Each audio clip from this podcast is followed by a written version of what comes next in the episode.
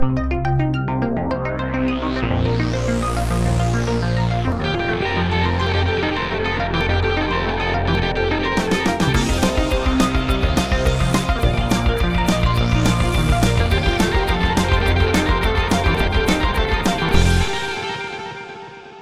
I'm Petra Tlchimukova, and this is UHA Cafe. It's a podcast about social sciences and humanities. Every other week, we invite a specialist, offer unique insight into the academic sphere, their work, and lives. If you listen to this podcast, you know we, we usually speak uh, Czech here. However, today I decided to do something different. Um, today, I will have a conversation with Professor Jesus Tovar from Universidad uh, Autónoma del Estado de Mexico, okay. uh, who spends uh, the winter semester at the Department of Political Science, uh, Philosophical Faculty, University of Hradec Králové. This episode will be therefore held in English. Are you excited? I am excited. Professor, uh, welcome and thank you for accepting my invitation. Well, uh, well, it's um, my honor to be here, not only in this podcast, also overall in the university in this uh, um, uh, semester, uh, winter semester. well, welcome with your question. I am here for you. Thank you very much. Uh, Jesus, this is not the first time you came to the University of Hradec Králové as a visiting professor. The first time was in the winter semester 2014. You can uh, can you recall uh, what was the original motivation for you to come here? Yes, it was. Um, I was here in Hradec Králové in Czech Republic six years ago. I am. I don't believe so. It's uh, it seems that it was uh, very near. Well, uh, it was a seminar that was uh, organized right here about the quality of democracy in Latin America. It was a project that later uh, it became a book, The Quality of Democracy in Latin America. Mm-hmm. Uh, we were uh, here to present the preliminary results of this project and uh, we were uh, many colleagues from uh, the um, universities of Latin America. I remember um, Ecuador, Chile, Argentina, um, well, Mexico, and uh, I think other colleagues from uh, Europe also, Spain and Italy. Well, it was a very good and, and pleasing experience to be here six years ago. Mm -hmm. Thank you very much. Uh, this time, the circumstance here and from hugely the current pandemic situation. Um, it affects the way we work and also teach significantly. Uh, did you have any previous experience with online teaching? Well, uh, a decade ago, 10 years ago, I had the opportunity to teach an online course.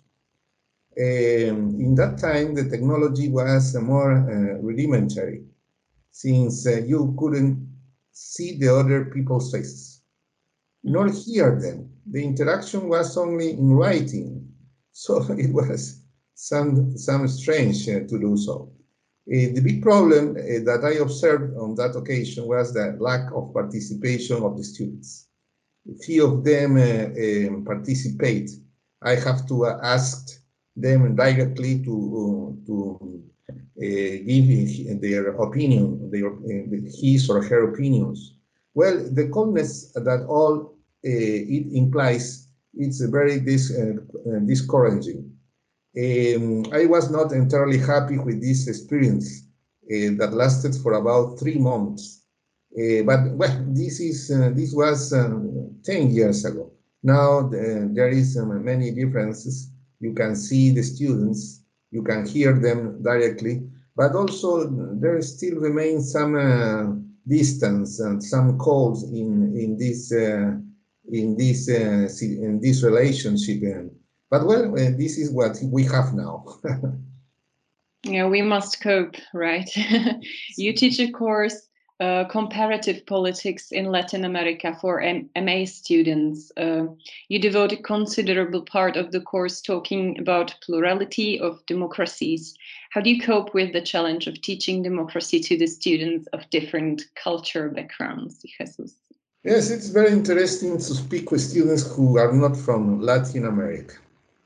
Since comparative, since comparative references can be found can be found in the respective countries, as is the case of the democratization process that took place here with the Velvet Revolution, or other cases on democratization in Central Europe. Some concepts that we use in Latin America can also be applied uh, in, in, this, in these cases, such as, for example, authoritarian bureaucratic authoritarianism. Uh, it could be applied for the uh, authoritarianism in the final deca decades of the last century, or also another concept is very used in Latin America, delegative democracy. We can apply this concept in, in real and nowadays democracy here in, in Central Europe. So it's very um, useful that uh, uh, work here and to um, move some concepts from Latin America to, to Europe. Uh, I think, uh, I hope my students can say the same. So do you think the Czech students have a really different idea about what a democracy is uh, than um, uh, from the Mexican students? Uh, yeah, yeah, and the, the, the concept of democracy in general, it is um, uh, applied for many realities. Uh, for example, you know, there is a dictatorship in uh, uh North Korea, but they call themselves, and they are democracy. Right. so, in, in, many people in the, in the common uh, people, they use democracy as they as they want, what, what they want to apply. Uh, so in science, we have to uh, unify the concept and um, establish some uh, objective requisites. So it is the same with some um, specific concepts.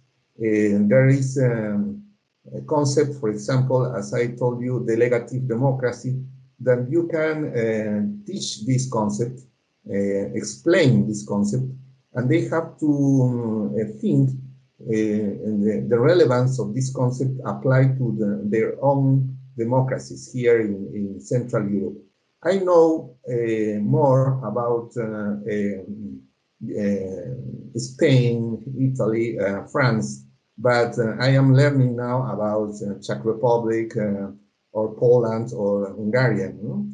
Uh, well, this is what is a value, extra value for me to learning what is happening here in political sense. I'm happy to hear that. And that brings me brings me to another question. Uh, considering the restrictions applied to the social life, uh, do you have any chance to communicate with your colleagues at the philosophical faculty here? Not too much, not too much. the interaction with my colleagues has been mostly online.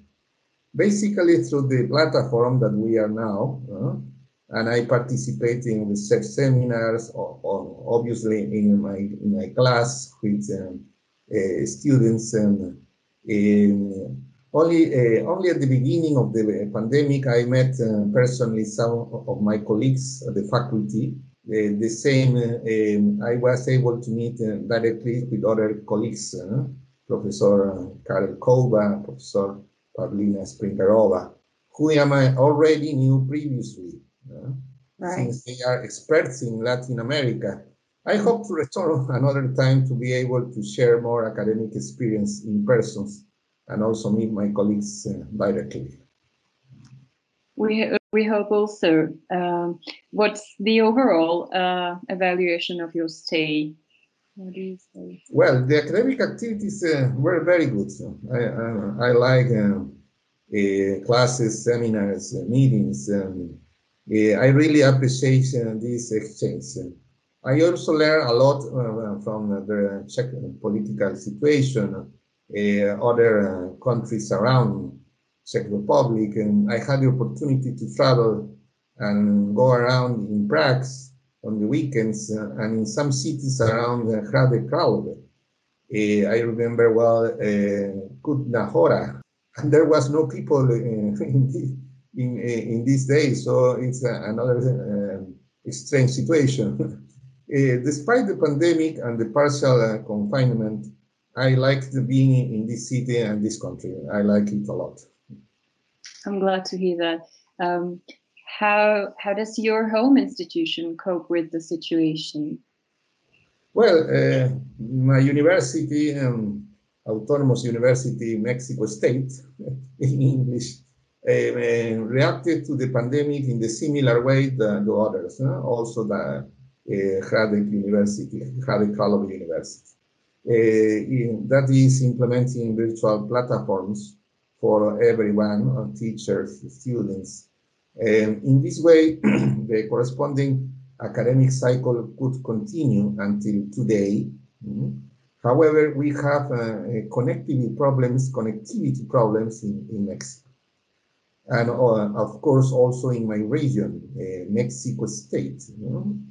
Uh, other problems that exist in Mexico uh, refer to the economic situation of, of the students. since many of them do not have the necessary resources to have a computer in good condition or uh, do not have internet at home. So you can see there, there are some difference between Mexican students and Czech students. Uh, I think here we uh, there are more facilities. There are it's easier to to teach uh, online no? or to have um, interchange academic activities online. So there are some serious restrictions to calling the switch to the virtual uh, to the virtual sphere, sphere in yes. education a complete success, I understand. Yes, yeah. it's just to say so, but it is. mm. Uh, since the 2019, there is a uh, there is a possibility to participate in the Erasmus program for international credit mobility. We have students from your home institution coming to uh, the philosophical faculty here, and the other way around as well. And we hope to increase the dynamics of the physical mobilities in the near future. However, considering the actual limits put to the physical mobilities, how do you see the virtual alternative in the long-term perspective, Jesus? Well, the technological changes that um, were implemented due to the pandemic mm. should uh, not be lost. You know? After the pandemic, uh, we will have, uh, I think, a combination, a mix of face-to-face -face and virtual academic activities. Uh, that seems interesting to me that we can take advantage of the new opportunities that virtual education offer us. I am willing to continue holding online, online classes with students from other universities, other countries. You know?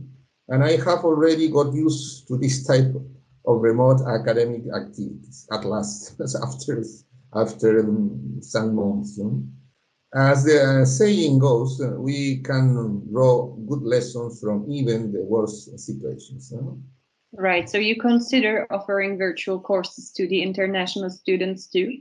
Yes, yes. Um, let's um, keep uh, um, these advantages uh, to um, uh, to be close, uh, uh, closer than before the, the pandemic between uh, universities, between colleagues, uh, and between uh, the relationship between professor and students. So I um, actually I have, um, in fact, I have um, other classes with my university and other university in Mexico. So uh, I am uh, hyper connected to, to not only here with you, with the University Hradec Králové, with uh, my my my country. Right, right. A global uh, a global scholar, I should say, right? Yes, yeah. a global scholar.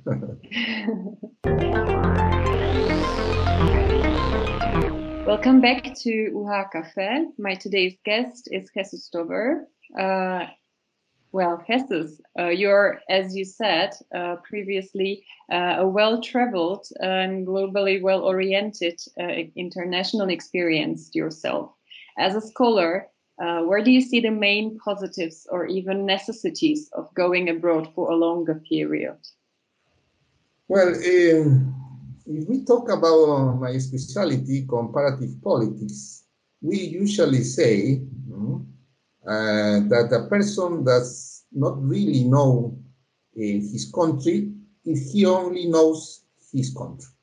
So if you haven't traveled uh, anywhere, so you won't uh, uh, really know what your own country is. To really know, um, right?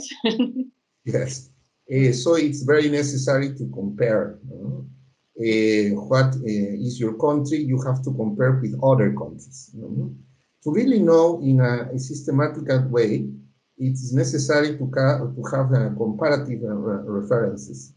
In addition to this, a strictly academic comment, traveling to different countries and university has allowed me uh, to have excellent uh, colleagues, uh, friends, whom we later invited to Mexico. These colleagues uh, allow us to have their own knowledge, uh, research, uh, experience, which greatly enrich our Mexican scientific community, and myself, of course. Uh, currently, academic activity has to be global, as we are saying right now, and internationally uh, connected. The quality of teaching uh, and research strongly depends on, on this link. You know?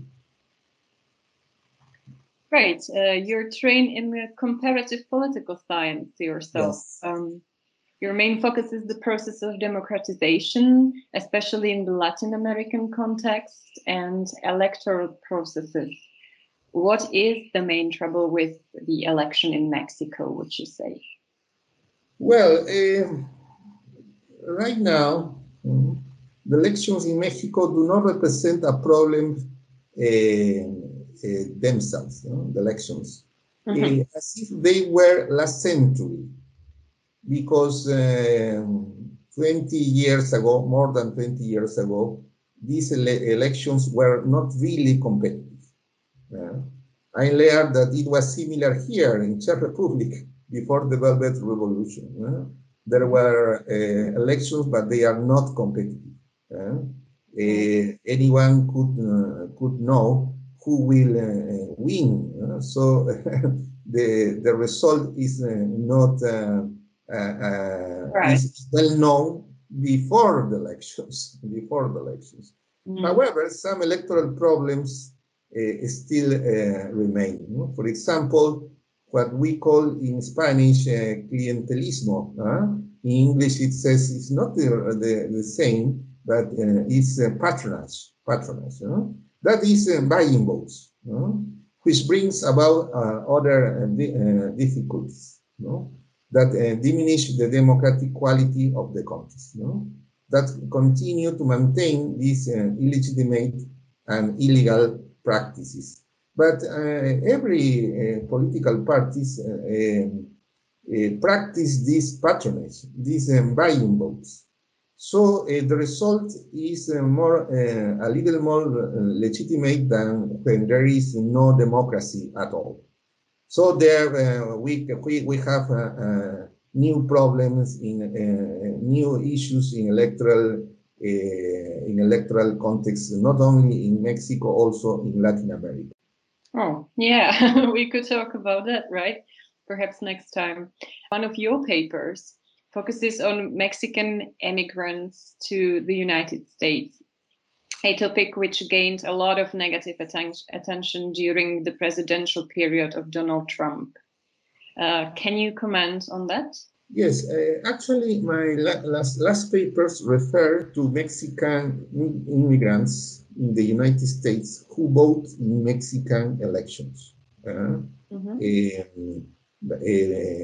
they, uh, there were there uh, we continue to see uh, the same problems of clientelism. The leader of the migrant communities, uh, for example, in, New York, in Los Angeles, in Texas, exchange votes of their associates, of their communities, for certain uh, resources that politicians offer for their towns where they come from. It's not uh, it's the, the same situation of clientelism uh, as I talked before, but not uh, an exchange vote for money with uh, you directly, uh, with the people, with your relatives in Mexican towns. But well, in direct, indirect response to your question, you talking about, sorry, uh, were you talking about remittances, about money yes. sent back to the uh, family? no, no, not remittances. Um, I am talking about uh, the some political leaders travel to United States and meet with the immigrants. Uh, the immigrants in United States, Mexican immigrants, are associated in some communities, in some organizations. So they have meetings and these pol uh, politicians offer some uh, resources, some works for their towns where these immigrants come from. Uh. And so they ask uh, votes for this interchange. This is what we call clientelism, when some politicians offer a resource uh, to uh, uh, exchange for, for votes. You know? um, so this is the, the, the situations that uh, we found in our research that I have published in, in, in, in, in Japan. It was published in, in, right. in Japan. Right.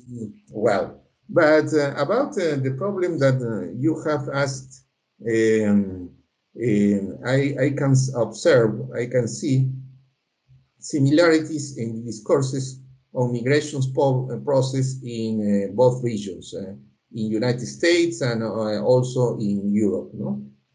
So can trace, I'm sorry, you can trace some similarities in the discourse on immigration, yes. the US and the EU since the 2015 immigration yes. wave yeah. And here also in Europe, no? Uh, mm -hmm. Immigrants have been used by politicians as an explanation for the problems of the respective countries in electoral times. No? Uh, here in Europe, uh, they are referring especially to African immigrants. No? This, this reflects a xenophobic and populist discourse. No? All of these causes in real life are depending, uh, a deepening of uh, discrimination against immigrants. You know? And uh, it increases their insecurity, their um, everyday insecurity, problems with health, for example, in this pandemic. so this discourse um, produce victims of racist attacks. Uh, well, um, it's not uh, different what uh, Donald Trump said in United States that other politicians in Europe, especially, for example, in Hungary or in Poland. Uh, well, we, we have the, the similar problems with uh, this, this sort of this, uh, xenophobic discourses in many in many countries. You know? Right. Uh, anyways, what is a bit different, what is special about the Mexican uh, scene is the so-called, uh, the situation with the so-called drug wars, uh, where more than oh, dozens and dozens people um, are victims of, of this uh, drug war that is taking place. Um, could you perhaps comment a bit on that?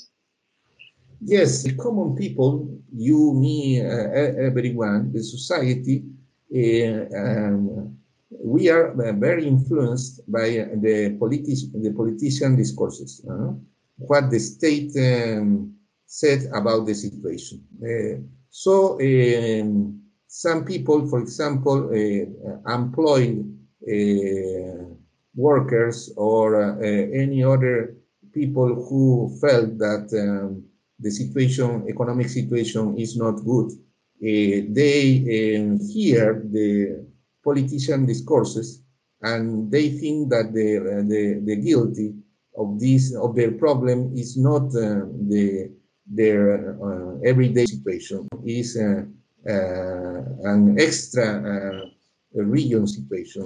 I mean the immigrants.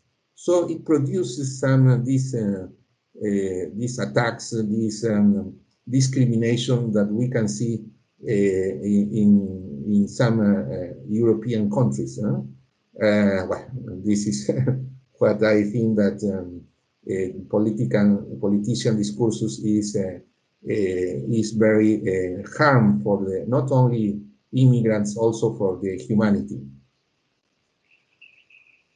All right. Um, Jesus, uh, you're also uh, executive committee member of International Political uh, Science Association. You're an executive committee member of Latin American of Political Science Association, um, executive secretary uh, and national board member of Mexican Political Science Association. Uh, can you describe? Uh, I mean, that's a lot, uh, a lot of position uh, positions. Can you describe uh, in a general manner the content of your work? Well, currently I am only the president, not the secretary executive. It was my last um, my last situation, but oh, I am only the president of Mexican. Need a bit of update. yes, I was elected two years two years ago. Uh, I am not uh, anymore a member of uh, these executive committees, IPSA, International Association, and ALACIP, Latin American Association. No? Um, I participate in these executive committees. Anyways, you have that experience. So can yes. you share that with yes. us? Yes. Well, but uh, as a leader of the, the Mexican academic community of political scientists, I am in charge to uh, to foster to to promote uh, scientific events, you know? such as the one that that's having taking place these days, you know? the eighth International Congress of Political Science. You know? we, we, we used to have uh, uh, annual congresses um, every year. Uh, and also, I also try to promote scientific uh, publications in the AMECIP journal. Uh, we have an AMECIP journal of political science. Also, uh, we promote uh, to uh, publish books written by, by my colleagues. Uh, we, we hold many academic events in Mexico, know, such as AMECIP, many of which have the participation of colleagues from other countries, not only Mexicans, including Czech Republic colleagues. Uh, some of my colleagues here uh, were in Mexico some sometime in the mm -hmm. past. Um, in international associations uh, that you mentioned as uh, uh, ALACIP, Latin American Political Science Association, or IPSA, international, the big one association, the activities, the activities are very similar uh, to those I have mentioned as AMECIP, but on a larger scale. No? They have a, Congress, um, very uh, big congresses, and they have uh, these congresses. Uh, for example, uh, they have been postponed for the next year, and I uh, and I think maybe they have to be uh, online events. well, we don't know exactly what will happen uh, in, in, 2021. No, exactly. but uh, these uh, big um, associations have similar activities as we we we do on uh, works you know, in, in Mexico. Mm -hmm.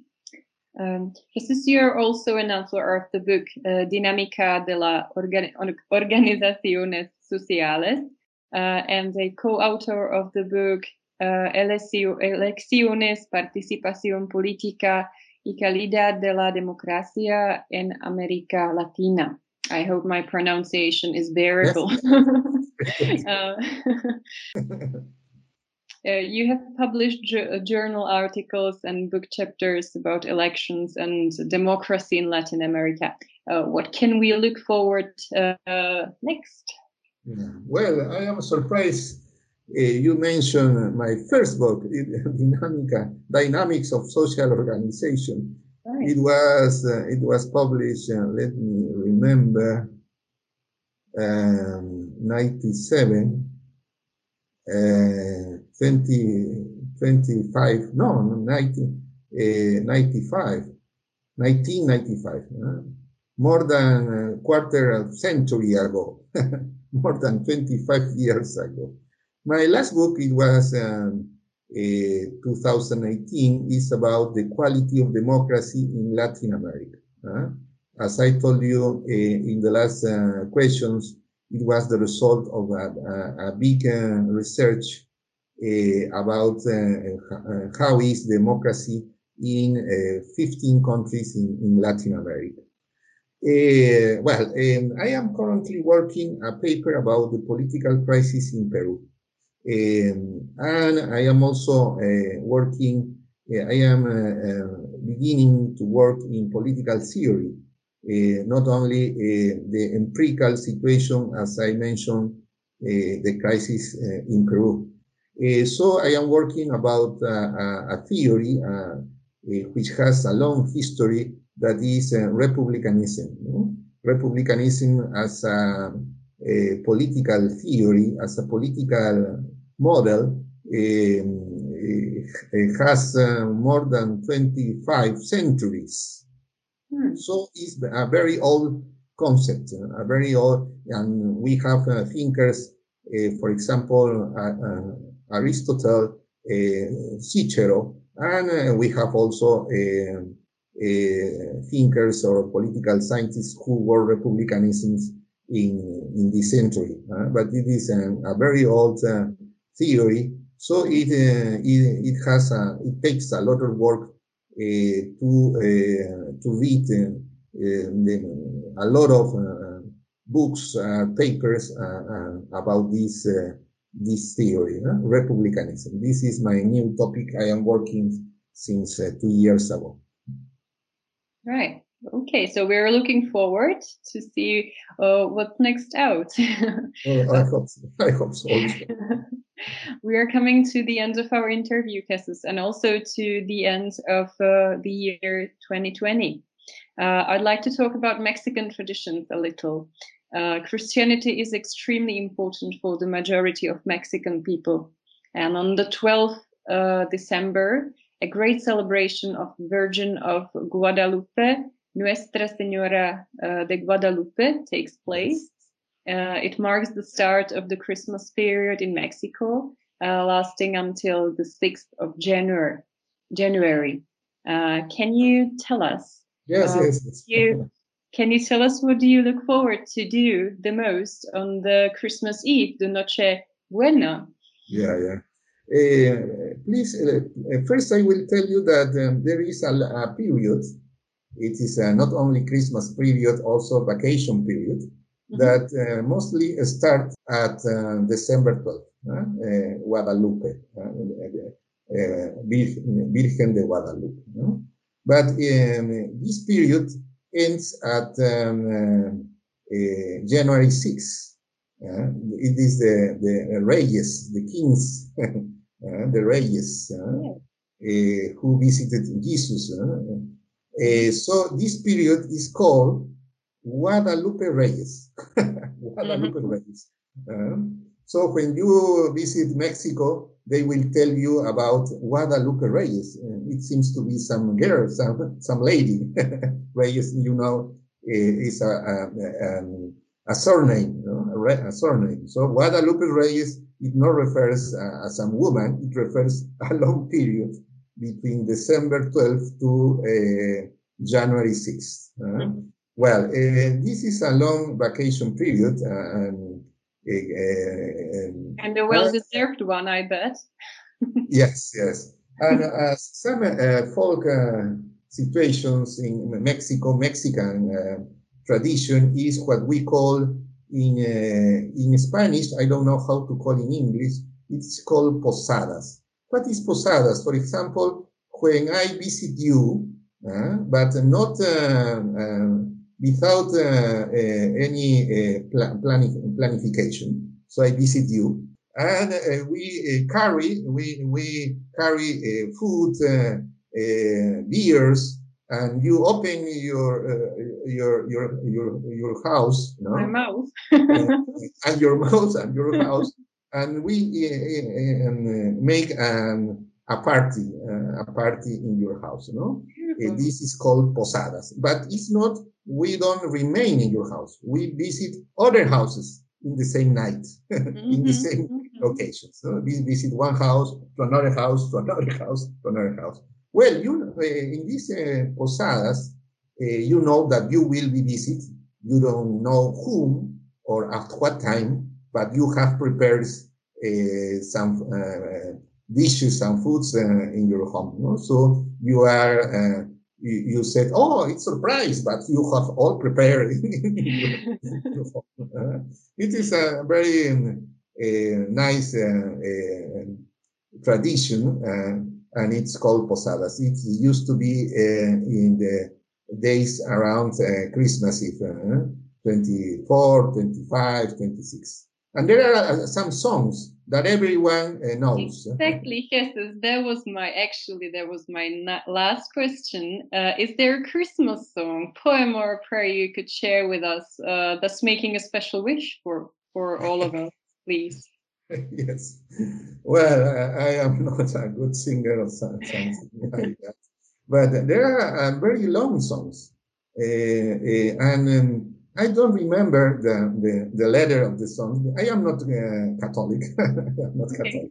My family uh, is Catholic, but uh, there are long songs, and everyone uh, sings sing the song. No? But I uh, I don't sing the song because I don't know the letter of the song. I only hear the, uh, they're very very different songs. And I am surprised that everyone know the letter of the songs, but me, but me. Oh, so is there perhaps a little prayer that you could share? Uh, no, I, I don't. I, I, as I tell you, I am not a Catholic. Um, uh, or a Christmas poem. Okay, never mind. Never mind. So perhaps you could just no, no, no, no. That's completely all right. Uh, perhaps you could uh, you could share some uh, Christmas wish that you have with us, or um, or send a message to our students and, and colleagues um, for Christmas time and perhaps for the new year?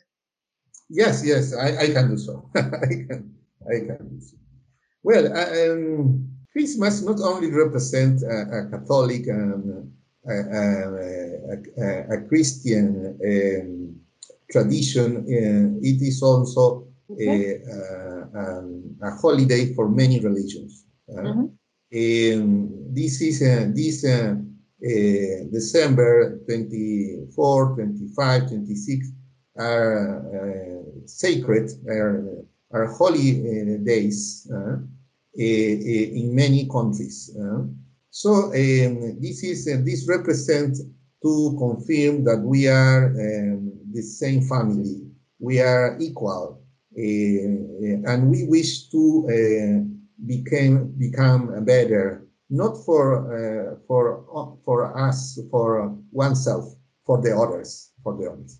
So um, i can wish you that um, uh, in spite of pandemics we can uh, treat uh, each other in a, not only in a peaceful uh, way also in a lovely in a lovely way Oh, that's beautiful.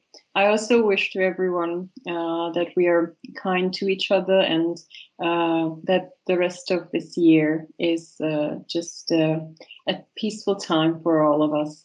Jesus, thank you very much uh, for uh, for our interview, for talking to me and sharing your knowledge and visions with with us.